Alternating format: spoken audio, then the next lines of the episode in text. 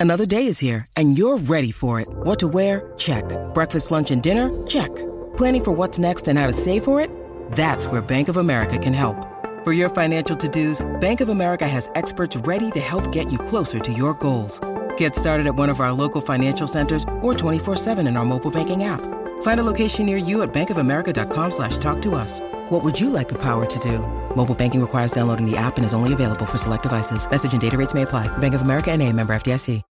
When you need mealtime inspiration, it's worth shopping Kroger, where you'll find over 30,000 mouthwatering choices that excite your inner foodie. And no matter what tasty choice you make, you'll enjoy our everyday low prices, plus extra ways to save, like digital coupons worth over $600 each week. You can also save up to $1 off per gallon at the pump with fuel points. More savings and more inspiring flavors make shopping Kroger worth it every time. Kroger, fresh for everyone. Fuel restrictions apply.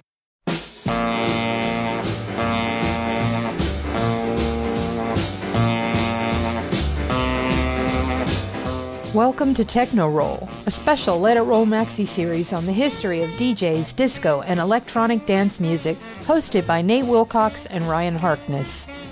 Follow the Let It Roll podcast on Twitter at Let It Rollcast and check out our website at letitrollpodcast.com. Let It Roll is a Pantheon podcast, and you can listen to more great podcasts at www.pantheonpodcasts.com. Nate uses AKG microphones and headphones. Today, Nate and Ryan are joined by hip hop ringer Steve Jewin as they continue their discussion of Last Night a DJ Saved My Life, The History of the Disc Jockey by Bill Brewster and Frank Broughton. This week's episode focuses on hip hop's transition to records with the Sugar Hill Gang, Afrika Bambaataa's epic Planet Rock, and how hip hop morphed from music for dancing and parties into a new form of album and concert music. Email us at letitrollpodcast at gmail.com. Pop in those earbuds and enjoy.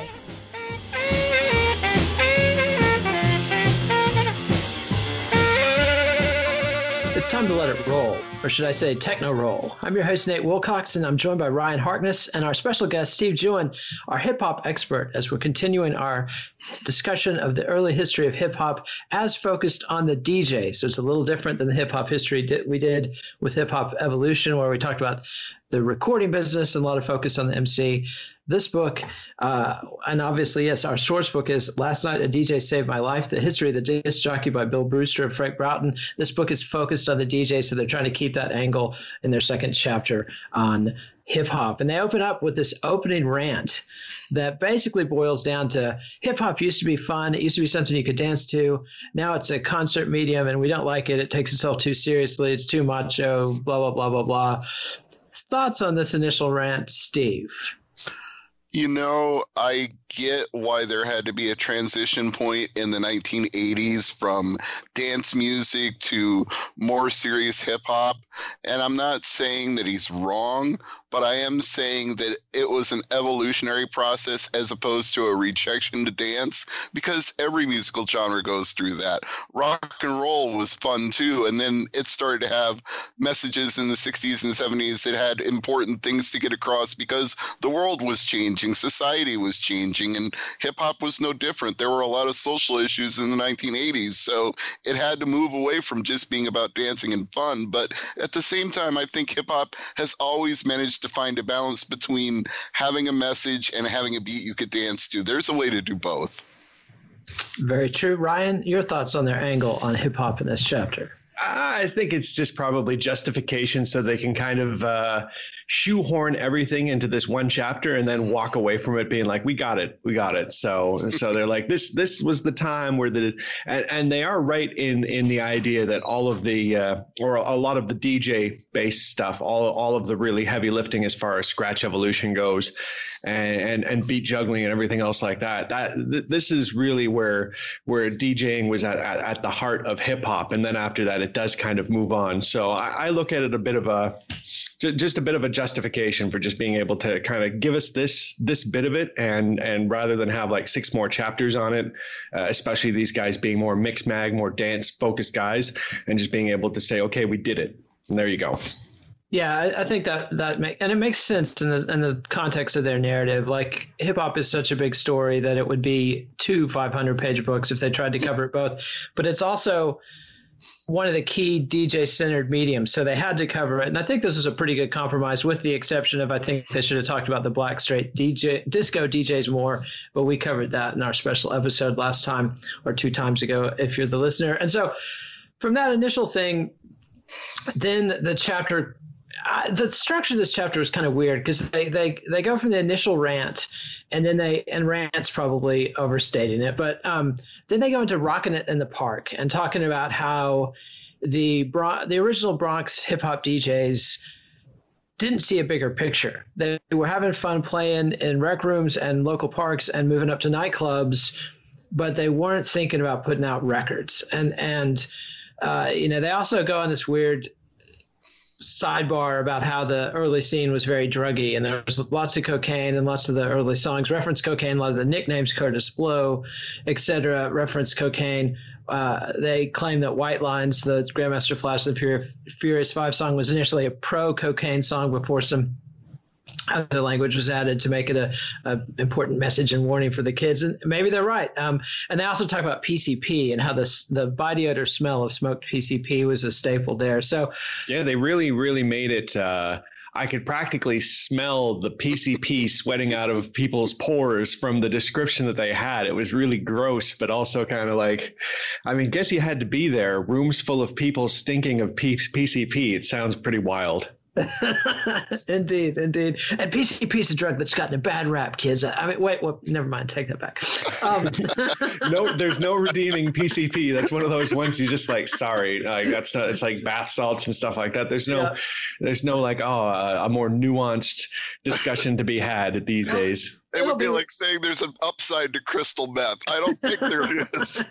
well, somebody who stayed up all night might argue with you, but it's going to be rebranded as ketamine or Special K, and we'll come back to it in a few chapters. But um, then they segue into this into this bit about battles, and and again, this is this is something that they talked about in the reggae chapter and talked about previously, and they're focused on DJ battles as well as some MC battles. But but they tell the story of of DJ Kool Herc blowing away Afrika Bambaataa with his pure volume. And you know, Bambaataa's bringing in all the records and the crate digging, and and and Herc uh, comes in and ominously, you know, just says, "Afrika Bambaataa, turn it off," you know, and then and then Bambaataa keeps trying to play, and Herc comes back louder and says, "Turn it off," you know, and so that's a pretty funny story. And, and they also tell the story of the classic Cold Crush Brothers versus the Romantic Fantastic Five, which was captured on tape. That was the early 80s in Harlem World.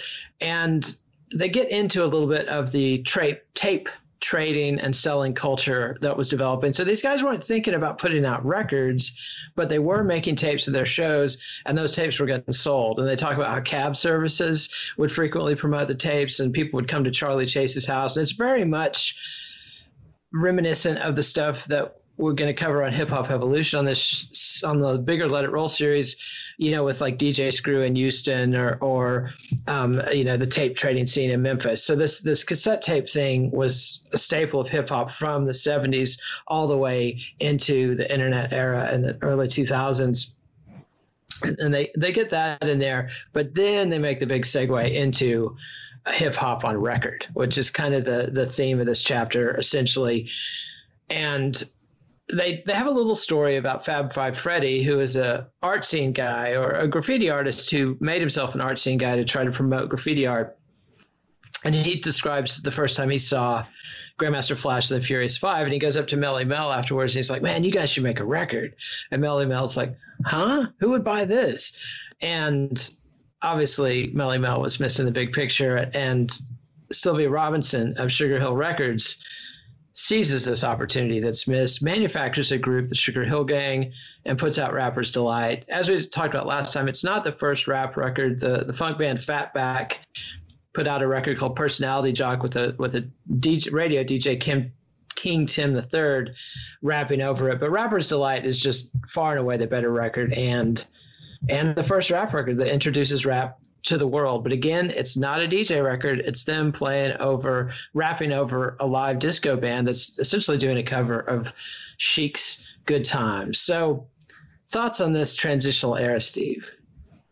Well, I think I have to go back a little bit to something you said about Fab Five Freddy first, because I've always viewed him as being a self promoter, and I've seen a lot of criticism of him that way as well. So I dispute the apocryphal nature of the story where he's like, Yeah, I told Grandmaster Flash in the Furious Five, man, you should put this on record. Because that sounds like exactly the sort of thing Fab Five Freddy would say that I was there, I was so important, I told him he should do this and he didn't. They didn't listen to me, I'm the expert. Like, that that's typical Fab Five Freddy, if you ask me. I don't know how true we can gauge that story to be, but there was definitely a point where nobody saw the commercial aspect of hip hop and putting it on record for the masses. Like when Charlie Chase is like, people would knock on my window asking for tapes, and my neighbors thought I was a drug dealer.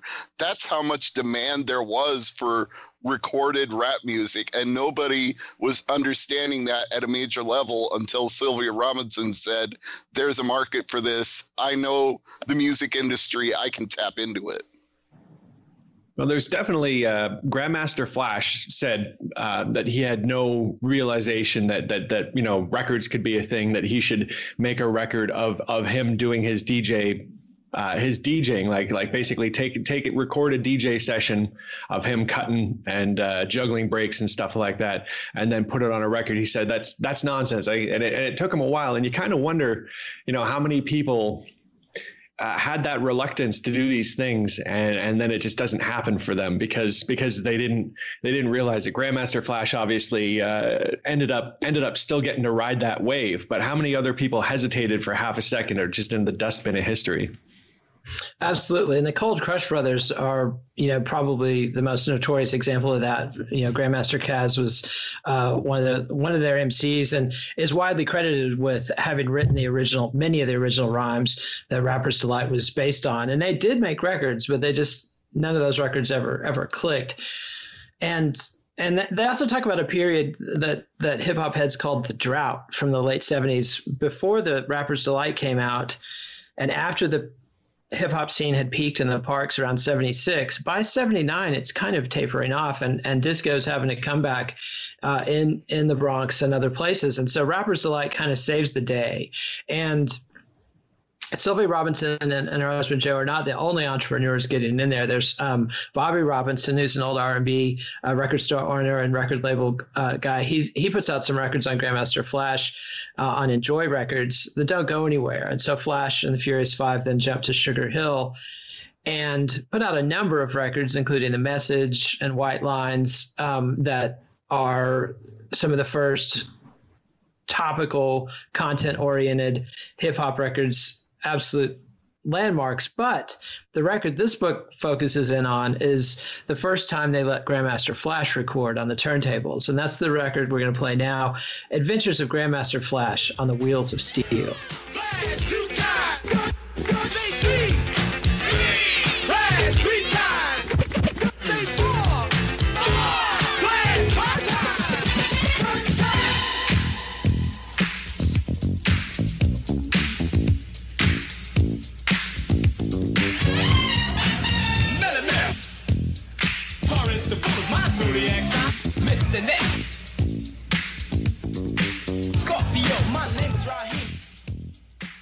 was Grandmaster Flash and the Furious Five, although the Furious Five aren't on that record. It's The Adventures of Grandmaster Flash on the Wheels of Steel. It's the first record made with records and turntables instead of session musicians.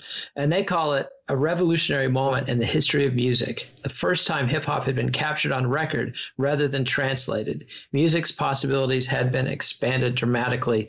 Are they overstating the case, Steve? Not at all. In fact, the reason that my handle on the internet is Steve Flash Jewin is because of this record. This was the first rap record I ever heard. This was the first rap album I ever owned, the breakdance album that had Adventures of Grandmaster Flash on the Wheels of Steel. And as a kid, I listened to this song over and over and over and over and over until I pretty much wore that tape out because it was such a different, unique, fresh musical sound to me having grown up on pop music and disco, it was a complete reinvention of music as I knew it.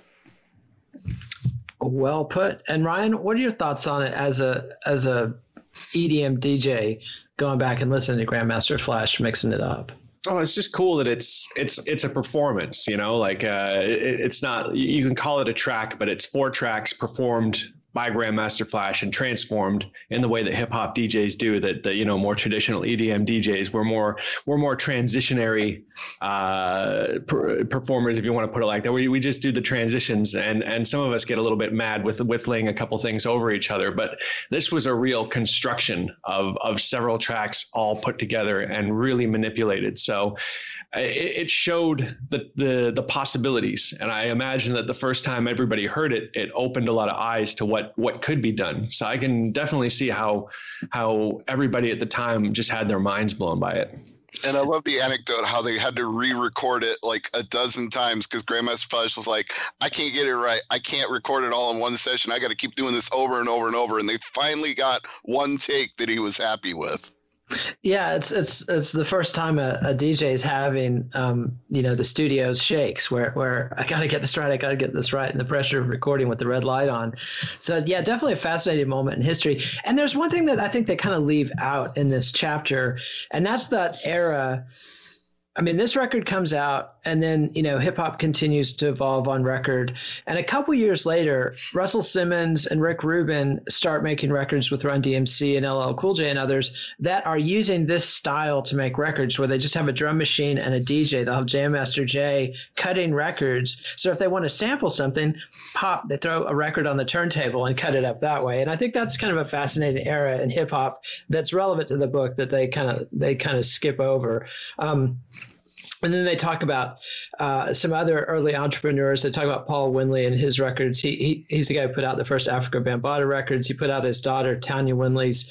Uh, uh, she was rapping a sweet tea at the time, doing vicious rap. But then they quickly move on to the next epic hip hop record. And and really, you know, I'd say there's Rapper's Delight and then a couple of Grandmaster Flash tracks, The Message, White Lines, Grandmaster Flash and the Wheels of Steel, and then you get to Planet Rock. And this is where the second of the three original kings of hip hop makes his mark on record, and that's Afrika Bambaataa with Soul Sonic Force's rapping crew. Hooks up with producer Arthur Baker, who had been a disco DJ but felt he wasn't obsessive enough to make it in the clubs. So he segued into a studio producer.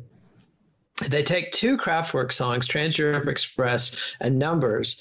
They add in some some beats from Super Sporm by Captain Sky, The Mexican by Babe Ruth, which is just a hip hop and disco staple. And they're the first people to use an 808, the Roland TR 808 drum machine. They have a Fairlight synthesizer that does some sampling but that was that was this massive machine that cost like a hundred grand. Uh, this thing was made for like Peter Gabriel and Phil Collins for these you know millionaire uh, rock star you know guys who have massive massive million dollar recording budgets. But arthur baker had had his hands on one and um, actually had to put out a classified ad to find somebody who could um, program the drum machine to go with this and didn't even learn the guy's name. That's a classic story. But they the thing about Planet Rock is it takes Kraftwerk and it combines two different Kraftwerk songs with this massive 808 beat, which is being heard for the very first time in human history.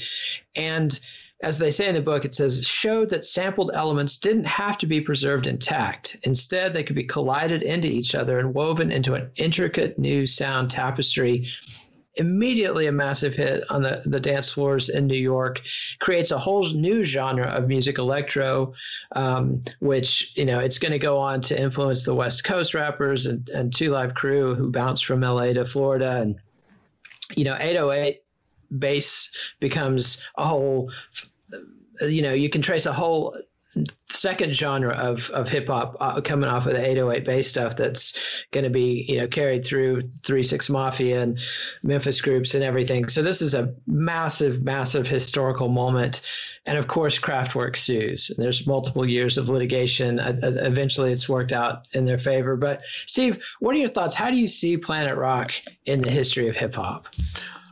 I'll go with personal experience to start because the first time I heard Planet Rock as a kid, I wasn't even sure it was a rap song because so much of the focus of the song is on those Kraftwerk samples and those heavy bass beats that it feels more like techno or electronic or industrial music than it does like a rap record. The rap almost seems to be secondary or tertiary to what the record is trying to achieve.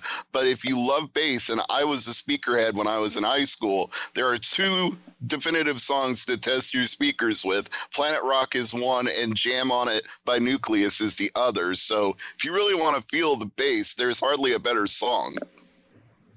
It's just interesting that they took you know, the, you you can see that this was kind of a, a, a greatest hits for Afrika Bambaataa. He took all the songs that he had really great uh, usage of when he was DJing, and he just took took elements out of each of them and he smushed them together to create a track. And it's not a performance like Grandmaster Flash. This was a, a produced thing, but it was all still samples, all s- stitched together. Like the Mexican by Babe Ruth is one of those tracks where if you listen to it, you, you don't really understand how the hell these DJs used it. And then you hear it in a set or you hear it in Planet Rock and you're like, okay, they really changed it up, which is, I guess, why I can understand why maybe the Babe Ruth people didn't sue, but Kraftwerk did.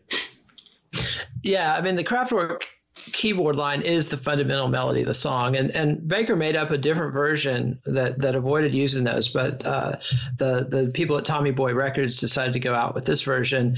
And it does transform into something totally new. And like you say it's uh, well like Steve says it, it didn't really sound like hip hop it sounded like a whole new thing. And that was Afrika Bambaataa's ambition was he wanted to make an electronic rap record. And he absolutely did. It's it's a window into the future. It's and bringing Kraftwerk in to the mainstream of African American music is is also incredibly important historically. And when we get to the ha- chapter on house music in a couple of weeks you know Kraftwerk is going to come roaring right back. And that's one of those delightful cultural cross pollination things that I just love where the widest band on earth Kraftwerk, maybe the widest band in the history of Earth, becomes absolutely a foundation stone for some of the greatest African American music ever made. So I just love that kind of cross pollination and and cultural appropriation, frankly. So let's hear a little bit of Planet Rock by Afrika Bambaataa.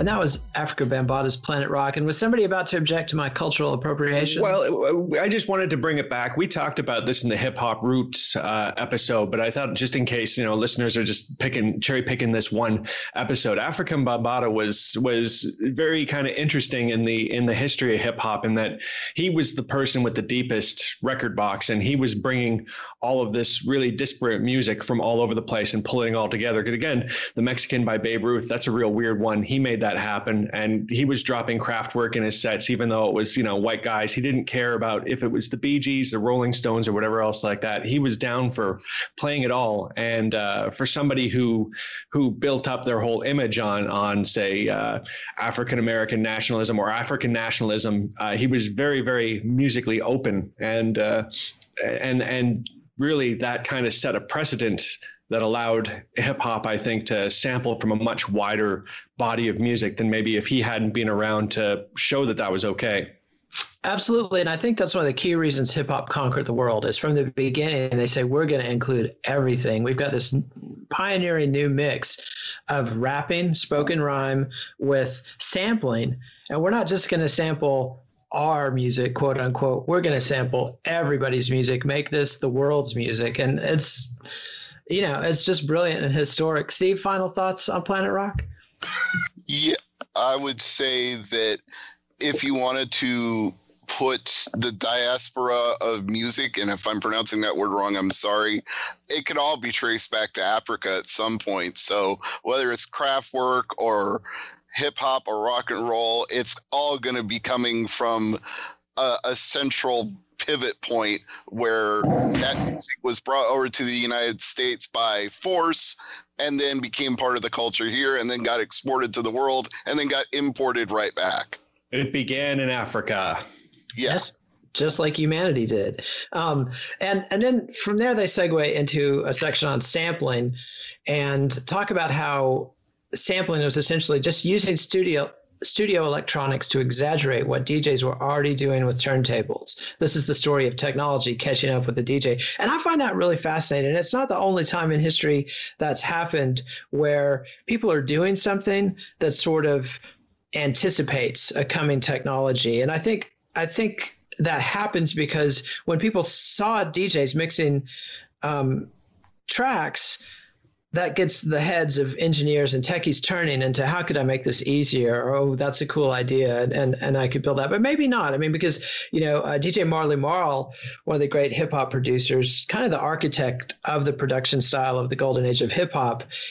He gets his hands on an EMU emulator and accidentally samples a snare drum bit and then realizes, oh, I've got an isolated snare drum bit, you know, from my favorite James Brown record I can sample the bass drum from that same record and make my own beats. And this is absolutely a pivotal moment in hip hop. And you know, I'm glad they, they mentioned Marley Marl because he's absolutely critical. And this leads to this whole sequence. You know, I talked about this era where Rick Rubin and Russell Simmons are making records using turntables and rappers in the studio. But very quickly, people like Marley Marl are figuring out I can use samplers and and, and scratch, but just use the, the turntables for the scratching sounds as, a, as an independent instrument, and then bring the MCs in, you know, and sample beats as well as snippets. And and I mean the EMU emulator has a very very short memory by our standards. I mean it, it can you know this thing would be a kid's toy now and, and it, it could barely you know had any memory at all so they had to be very creative in the way they reconstructed songs with these early emulators but that doesn't stop people like public enemy's bomb squad or prince paul with de la soul or you know uh, the Dust Brothers with the Beastie Boys from creating these incredible collage albums. By the late '80s, hip hop has blossomed into this form that's just sampling everything. You've got records, you know, with dozens of samples in a single song, and of course that leads to lawsuits and um, and a, and a big change in the sound. But we we won't get into that too much, but you know, as as they quote Nelson George here, it's only when they start sampling white artists and white artists get wind of it that the lawsuits start. And you know, the Turtles sued De La Soul. Although that case wasn't so bad, that was just a case if you sampled my record, I want some money. I think that's fair enough. But when Gilbert O'Sullivan sued Biz Markie, and the judge comes down with this ruling that's like thou shalt not steal and clearly recognizes acknowledges no artistic validity to what Biz Markie is doing. It really twisted jurisprudence around music to me and i'm still bitter and angry about that. And i still love sample based music and and and am angry about the 30 years of masterpieces we've been robbed of because of short-sighted uh, legalism and this idea that all the money needs to go to the old guys and and that the young people who you know are remaking this stuff shouldn't shouldn't participate so but that's that's a little bit of a side turn and back to our narrative, um, the second thing that kind of cured the drought was a number of people became aware of hip hop who were downtown people, who were Manhattan people, not Harlem people, not Bronx people. And they start bringing hip hop DJs. Bambaataa is the first one to start playing downtown. But soon, scene makers like Malcolm McLaren, the, the Sex Pistols manager, manager Bow Wow are you know, McLaren famously goes to the Bronx and sees some of this stuff, and, and some of the people he brought in his wake, like video producer, black video producer named Michael Holman, and an English lady named Ruza Blue, uh, go with him. And pretty soon they're promoting hip hop shows at, at clubs like Negril in the East Village. Uh, they take it to Danceteria. Um, Ruza Blue goes out on her own and starts booking the Roxy, which is a 3,000 capacity ice skating rink. And at first, people are like, not sure how the black and Latin crowds from Harlem and the Bronx are going to mix with these white punk crowds. And there's some initial culture shock, but everybody's really thrilled that that the crowds mix well, and um, you know, Fab Five Freddy's in there promoting himself and others brilliantly, as you mentioned, Steve, and and he's pushing graffiti art, and so he gets guys like Basquiat and Keith Haring in front of Andy Warhol and the other tastemakers of the Manhattan art scene. And pretty soon, graffiti art is the next hot flavor of art. And and all of this mixes together. The beat. Um, the b-boys come down and, and the breakdancing becomes an enormous pop culture thing and so this is very critical, I think, in expanding the hip hop culture into the world of, of revealing this isn't just rapping and, and and sampling, you know, and scratching records. This is also graffiti. This is dance. This is a complete culture. Let's take a word from our sponsors and get your guys' thoughts on the expansion of hip hop. And so, Steve, how do you view this um, period? Because this is the thing that ex- that results in in the movies like Electric, you know, Boogaloo. What's that one called? Electric Two.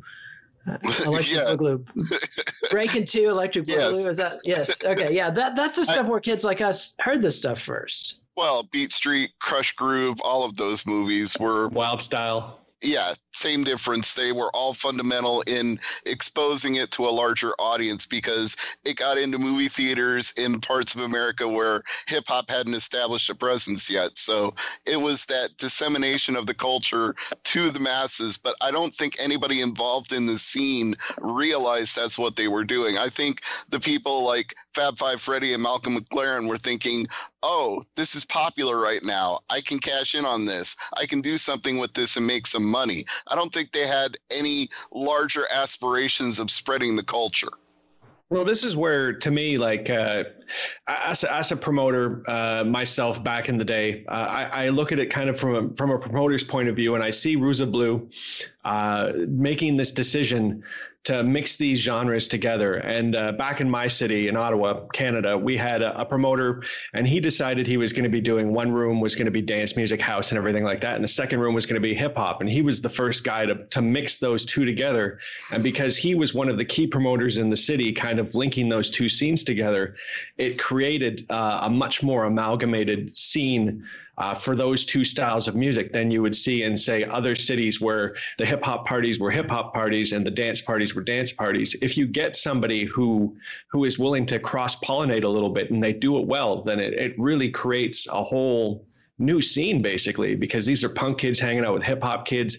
And i think the book even pointed out there was a whole lot of sex going on a whole lot of everything. Like this was the at a fundamental level these these people were mixing you know? And i I, I really feel like you gotta give some credit to the to the to to, to blue who uh, who really did seem like she was somebody who was doing it for the love of it. And she was just so blown away by what she was seeing that she just had to you know mix it. And she loved punk and she loved hip hop and she put them both together and it just worked And you can hear that in records like Rapture by Blondie and Debbie Harry in particular. She was that enthusiastic about it as well. She's like, I love hip hop, so I'm going to rap on my record. And I'm not saying she's a great rapper or anything, but that record has become a hip hop historical landmark. Yeah, she names Absolutely. drops a lot of uh, key key people in there Yeah, she very clearly shouts out Fab Five Freddy in the very first line of her rap.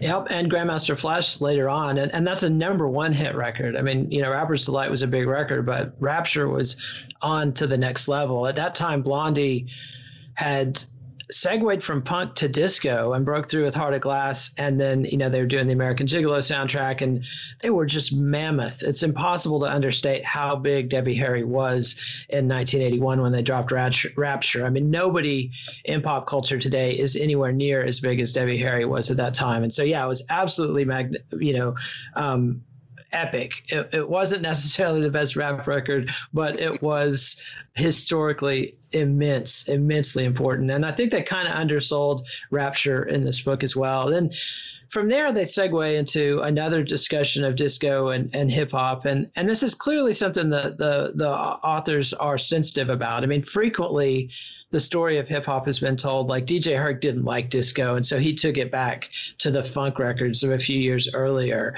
And you know, hip hop is this harder, more macho style, and it, and there's a tinge of of homophobia in it. And and these guys are like, yeah, you can say that, but you know, disco DJs like DJ Hollywood obviously massively influenced the, MCs of you know the future hip hop MCs, and then you had guys like Walter Gibbons, the remix king, who is doing stuff on on the in the disco clubs very similar to to the stuff you know he's doing quick mixes and, and cutting back and forth and doing a lot of, of crazy mix, mixing and matching of multiple records. And even francis grasso the grandfather of disco djs was was uh, featuring drum breaks early on in the late 60s you know before Kool Herc not in the same way but it, you know it was not totally alien. And, and and they say that you know rather than being a rejection of disco hip hop DJs reformulated disco, and, and they point out things like the Mexican that that record was first broken uh, at the Loft by David Mancuso. So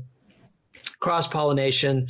Um, I view the two hip hop and, and EDM as just two two branches of the same tree trunk that they are inextricably linked at the beginning and, and kind of part ways. And then they go into you know the end of the old school, and we talked about this a little bit, but you know with the emergence of samplers and records, MCs become dominant and they don't need DJs as much. And, and you've got producers, you know, if you're an MC, all you really need is a producer at this point. You know, maybe for performing live, you need a DJ, but, and then so many of those hip hop DJs morphed into producers, people like Marley Marl, uh, Eric B., Prince Paul, later on Dr. Dre, Pete Rock, RZA, et cetera, et cetera. So Primo. yes, and and they, you know, so so there's this segue, and as as we continue through this series, there will continue to be a tension between club DJs and producers, and frequently they're the same people. Like somebody like Frankie Knuckles, the father of house, he's definitely a club DJ, but he's also a record producer, and these roles are distinct, even if sometimes they're performed by the same people. And from there, they segue into turntablism. And this is another thing that absolutely, indisputably comes out of hip hop that this is where the role of hip of the DJ has evolved into hip hop. And it's kind of quiet for a while, but people like um, the Disco Mix Club in the UK kind of keep this alive. They have these competitive DJ contests, and people are developing new techniques, and um, it gives DJs of the future um, a platform to show off their innovations. And you know, then they segue into Grand Wizard Theodore, you know, the inventor of scratching. We talked about him a little bit last time. He was an understudy of Grandmaster Flash. Do we feel like Grandmaster the Grand Wizard Theodore has gotten enough credit, Steve, or is he kind of overlooked in the grand scheme of things? I would say he's definitely underrated, undercredited. I would say the same thing about Grandmixer DST. I, I think there's been this tendency over the years for hip hop to focus strictly on Grandmaster Flash, which, while he was indeed the one who invented a lot of techniques that were used. He wasn't necessarily a turntablist in the way that Grand Wizard Theodore was, where he was doing needle drops where he would juggle the record and make new sounds with it. Grandmaster Flash was was looking for a way to quickly move from one record to the other with his turntables, but he wasn't necessarily a turntablist artist in that respect. And even the the pioneering things that he did on Adventures of Grandmaster Flash on the Wheels of Steel paled in comparison to what Grand Wizard Theodore was doing. And yes, they say there are levels to this thing, and uh, Grandmaster Flash had a lot of talent, and his uh, break mixing and his break mix theory is really important. Grand Wizard Theodore broke all the rules and did a, a number of crazy things, and and really uh, perfected a lot of the stuff that that Grandmaster Flash only really touched on and I think Grand Wizard Theodore was also more of a showman, whereas Flash was doing it for the musical side of it. Theodore was doing it like this is a performance. You're going to watch me, and you're going to be amazed by what I do. And you mentioned DST, and that's Derek Showard, who is another DJ who was one of the first DJs to get invited to travel, and he gets invited to perform in Paris. And there he's seen by jazz great Herbie Hancock, who, um, you know, one of the fathers of jazz fusion, played with Miles Davis for many years. And Hancock is one of a number of jazz figures at this point in time who's looking to stay current and brilliantly does it. He works with DST to put together this record, and this is Herbie Hancock's Rocket.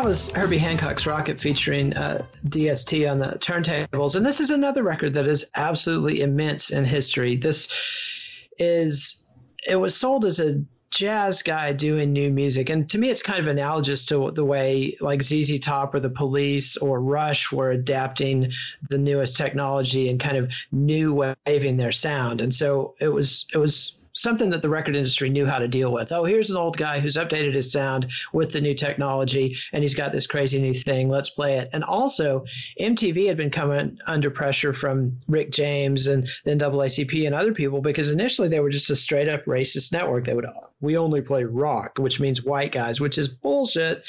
Um, and, and and they.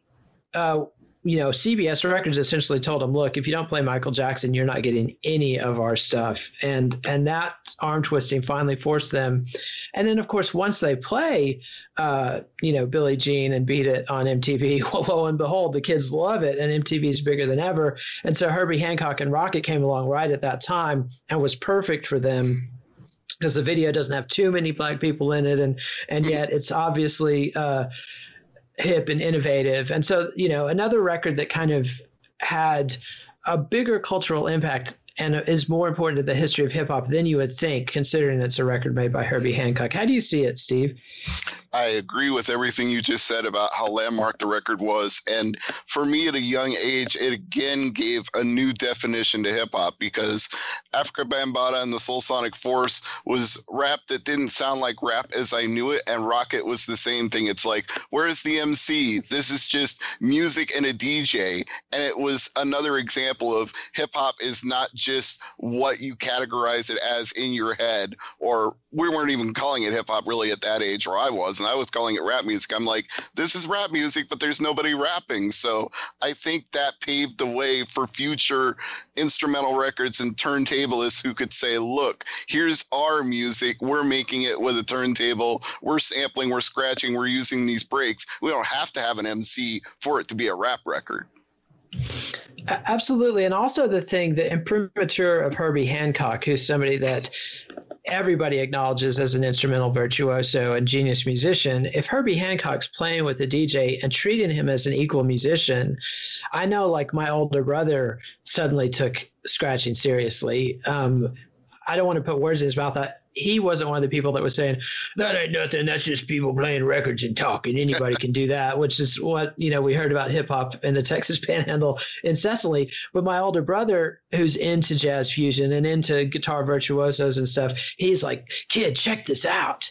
You know, he immediately saw it as virtuoso musicianship because Herbie Hancock had given it that seal of approval. And DST DST says, you know, that he was not quite accepted by the other musicians in the band until you know, they would have questions about the song for Herbie, and Herbie was finally like, "Don't ask me, ask him. He wrote the song."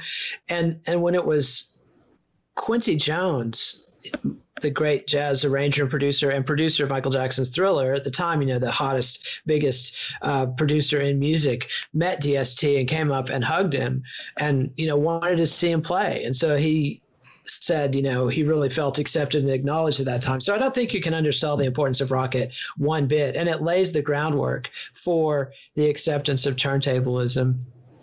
But I also, oh, I'm sorry. I was no, go ahead, say, go ahead there's also a blowback from jazz artists at some point too, because even brothers like Wynton Marsalis and Branford Marsalis, you know, Branford's all about I want to collaborate with hip hop artists, and Wynton's like that's not even music, that's just noise. So the jazz community was not immediately open and receptive to hip hop just because of Herbie Hancock. Yeah, yeah, that's very true, and and that was in a period of time when Wynton Marsalis in particular is leading this sort of reactionary retrenchment of hip hop. And he's not just reject uh, of jazz. He's not just rejecting hip hop. He's rejecting jazz fusion. He's rejecting free jazz. He's re- rejecting, you know, art jazz like Cecil Taylor. So, and he's taken it to the Lincoln Center and, and with this very narrow definition of what jazz was. So it was kind of a culturally reactionary period in jazz history. And it's, I think to Herbie Hancock's credit that he ignored that stuff and pressed ahead. Of course, it was very lucrative for him too. so. Man, it was very lucrative for the guys doing the same old thing to to try and keep same old as the official, uh, you know, endorsed version of what jazz is. Yeah, absolutely. Jazz at the Lincoln Center is not free. Those guys are, you know, their Everybody- tuxedos are being paid for. Yeah, somebody's getting a dollar somewhere.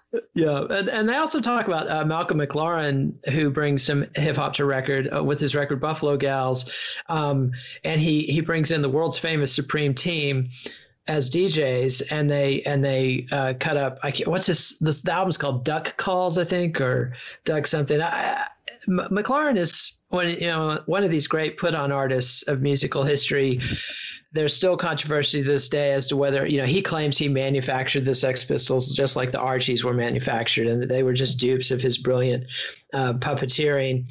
And then you know Bow Wow Wow was his follow up in the early '80s, and then he was really successful with Buffalo Gals, and it does work. I, I resisted at the time just because I was on the Sex Pistols side of that argument, and and didn't and didn't trust her like McLaren.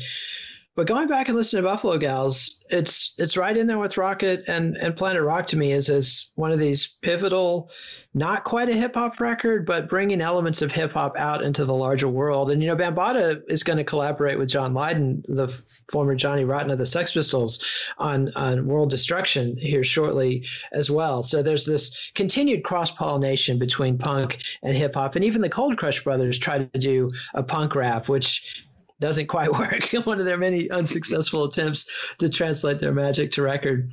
And from there, they finished up the chapter with this discussion of of transforming and beat juggling. They acknowledged DJ Jazzy Jeff for debuting transforming on uh, the the magnificent Jazzy Jeff, which was something he was doing with uh, Will Smith, the Fresh Prince, uh, one of their breakthrough records. And Ryan, can you explain what transforming is? Uh, well, basically, this is where you get into crab scratching, which is basically you kind of have your hands down like a like you would imagine like crab legs. You got two fingers together and then your thumb, and you're basically throwing the the crossfader back and forth between your fingers and your thumb really rapidly as as you're moving the the, the turntable, the the record back and forth. So you can just do one long pull back or pull forward, and your crab scratching, you'll be you'll be flicking that mixer back really really fast to cut it up and and and make basically uh, they they said it straight up. It's, it sounds like a kind of like a, one of the Transformers kind of transforming. So that's why it's called the Transformer. And let's hear an example of that. Um, the book says that you can hear it in the Magnificent Jazzy Jeff, but we couldn't really find an example that's easy enough for the slow people in the audience like myself to hear. So here's scratchschool.com doing a demo of the Transformer like to talk about The Transformer Scratch. Now, the Transformer Scratch is kind of what I would call one of the secondary scratches, which is kind of like second after Baby, or maybe the second wave of scratches, where DJs really started to work with the mixer and the record to make new, innovative sounds. The Transformer Scratch got its name because it kind of sounds like the sound of a transformer changing shape in the cartoon. It gets this sound by playing the record forwards and backwards at different speeds while turning it on and off with the crossfader. Watch. And that was scratchschool.com making it obvious. Here's the Transformer Scratch and, and what it can do. And so, um, uh, one interesting thing about Jazzy Jeff is he's from Philly. And Philly is, I think, very under celebrated in the history of hip hop. It's the home of Schoolly D, as well as Will Smith and, and many others. And obviously, it was the home of Gamble and Huff, and and so much great disco was recorded there. So shout out to Philly playing a role. And and they, they talk about transforming and the new techniques that that a younger generation of hip hop DJs was bringing to bear. And then they move on to a later group who pioneer something called beat juggling. It's pioneered by the cut tactician Steve Dee. And ultimately, this com- culminates into turntablism essentially becoming a genre. You get people like Qbert, the Invisibl Skratch Piklz, the X Men, later the Executioners, the Scratch Perverts, making a whole genre out of multiple guys playing turntables as if they were a band. How do you see that in relation to the mainstream of hip hop, Steve? Is turntablism just a weird side branch, or is it part of the core of hip hop? Well, that is almost a loaded question because it is the core of hip hop. You can't have hip hop without DJs and what would later be turntablism. But if you mean as a commercial entity, I think turntablism records have always been kind of niche. There have been cult labels over the years that have specifically catered to that niche and to people who love turntablism music. But you always get like revivalist hip hop groups like Jurassic 5 that are like, yeah, we're bringing back the DJ, we're bringing back turntablism. And that's because of the fact that it is kind of sold to enthusiasts of turntablism and not necessarily to people who want the posturing of an MC on hip hop records. Because as you pointed out, once it became a genre where sampling and production took over for the DJ, an MC didn't need a DJ anymore. So a lot of records in the 80s and 90s moved away from turntablism and forced it to become a genre all its own. Yeah, absolutely. And also, this book was originally written in the late 90s when turntablism was kind of having a moment. And, you know, they also talk about DJ Shadow and, and his commitment to digging. My daughter and the puppy are having a big time in the background, so excuse us. But uh, DJ Shadow is, is a guy, you know, making whole records. Um, uh, oh, entertaining. Let them. Very wholesome. Yeah, let them do a whole show. Um, but yeah, so you know, you got DJ Shadow with his introducing album, a classic album, but it's you know all instrumental samples and scratching, and, and the the king of the crate diggers, and and you know, they describe DJ Shadow out there hunting for obscure records in the basements of old warehouses and stuff, and even going to Vietnam and braving snakes in the basement to to hunt for records and you know he's got this fear of ha- of experiencing what happened to northern soul where the djs just ran out of great soul records from the 60s and even mediocre soul records from the 60s and he's mining a different era of, of funk 70s funk essentially and you know worried that he's going to um, you know run out of tunes ryan as a dance dj how do you see turntablism is it revel- relevant to your craft at all Ah, well, I mean, I think there's a uh, there's a split between scratching. Like uh, there, there's a certain amount of scratching you can do over a record to accompany it that uh, can really fire up the dance floor, and then turntablism starts to go into a thing where it's it, it's its own kind of show. And it, it's it's less, I'd say, like danceable, and it's more of like kind of a stand and watch thing. So it ends up uh, separating itself. When there's a turntablism performance, kind of everybody would kind of just gather around and, and, and watch. And maybe you got a couple break dancers or something like like doing something. But you see stuff like Invisibl Skratch Piklz and the Executioners, and and their stuff is is just so technical that you're trying to just kind of soak up what's what's going on. So I think that that takes it to a more uh, intellectual realm, if, if that if that's the right word, as opposed to like something that's making your body move. And I think that's kind of where where the separation comes. And uh, as far as you know, a DJ's purpose uh, being to to move the dance floor uh, versus this being something that gets like uh, you know it's very much about uh, your skills and your manipulations and and you're not you're not really catering anymore to to the dance floor. So that that's just kind of what I see on it. Now I'm I'm still blown away by everything that turntablists can do. I can't even crab. Um, my my hands like shake too much to be able to ever get any scratch out out of me. So. It's all I- I that PCP, but, right? but huge, yeah, all that. I got a huge respect for those people at the top of the DJing pyramid, where it's it's like a weird, different, different thing. But uh, you know, uh, as far as technical skill go, it doesn't go higher than that. Yeah, I would compare it very much to the bebop era in jazz when Charlie Parker and Dizzy Gillespie take jazz away from the dance floor. And these were both veterans of swing bands who had grown up, you know, and learned their craft playing uh, and making people dance. And they decided, you know, people need to sit down and listen because we are that good. And and that's where turntablism is to me. And and that and that kind of connects to the way the writers kind of dismiss hip hop that they they acknowledge, you know, it becomes the dominant form of pop in 1999. Starts out selling country, uh, it goes international. You know, you got major MCs and DJs coming out of France, Nigeria, New Zealand.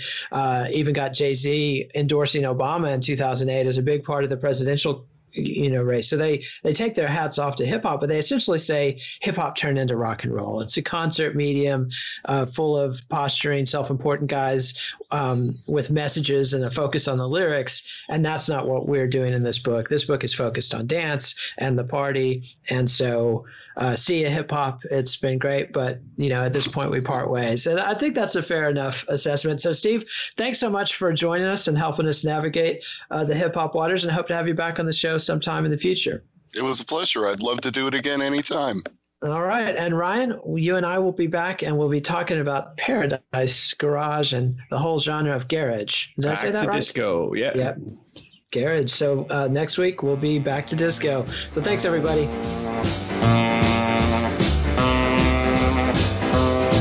Follow the Let It Roll podcast on Twitter at Let It Rollcast and check out our website at letitrollpodcast.com. Nate and Ryan will be back next week to continue their discussion of Last Night a DJ Saved My Life, the history of the disc jockey by Bill Brewster and Frank Broughton. They'll be focusing on Larry Levan, the Paradise Garage, and the post disco genre named after the club. Let It Roll is a Pantheon podcast, and you can listen to more great podcasts at www.pantheonpodcasts.com.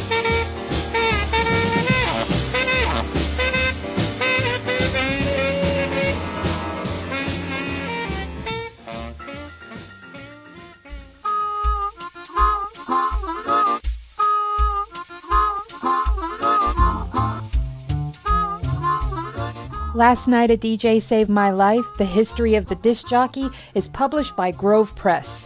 Please support our show by ordering via the Amazon referral link on our website, letitrollpodcast.com.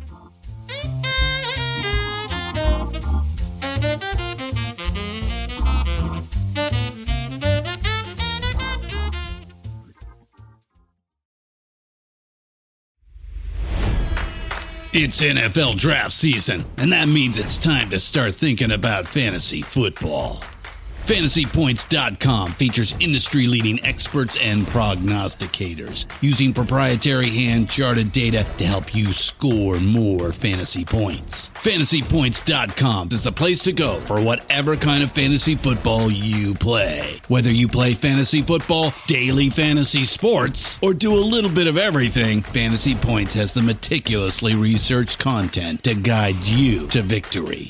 And why wait for the fall? Fantasy Points also covers the new spring football league, the UFL. Join the guru, John Hansen, Scott Barrett, Joe Dolan, and other massive names in the fantasy football universe with an exclusive offer. Use code Pantheon for 15% off any fantasy points package, including the all in package, with access to every article, tool, and data nugget that Fantasy Points has to offer. That's fantasypoints.com and code Pantheon for 15% off at Fantasy Points. Fantasypoints.com. Code Pantheon. Score more fantasy points.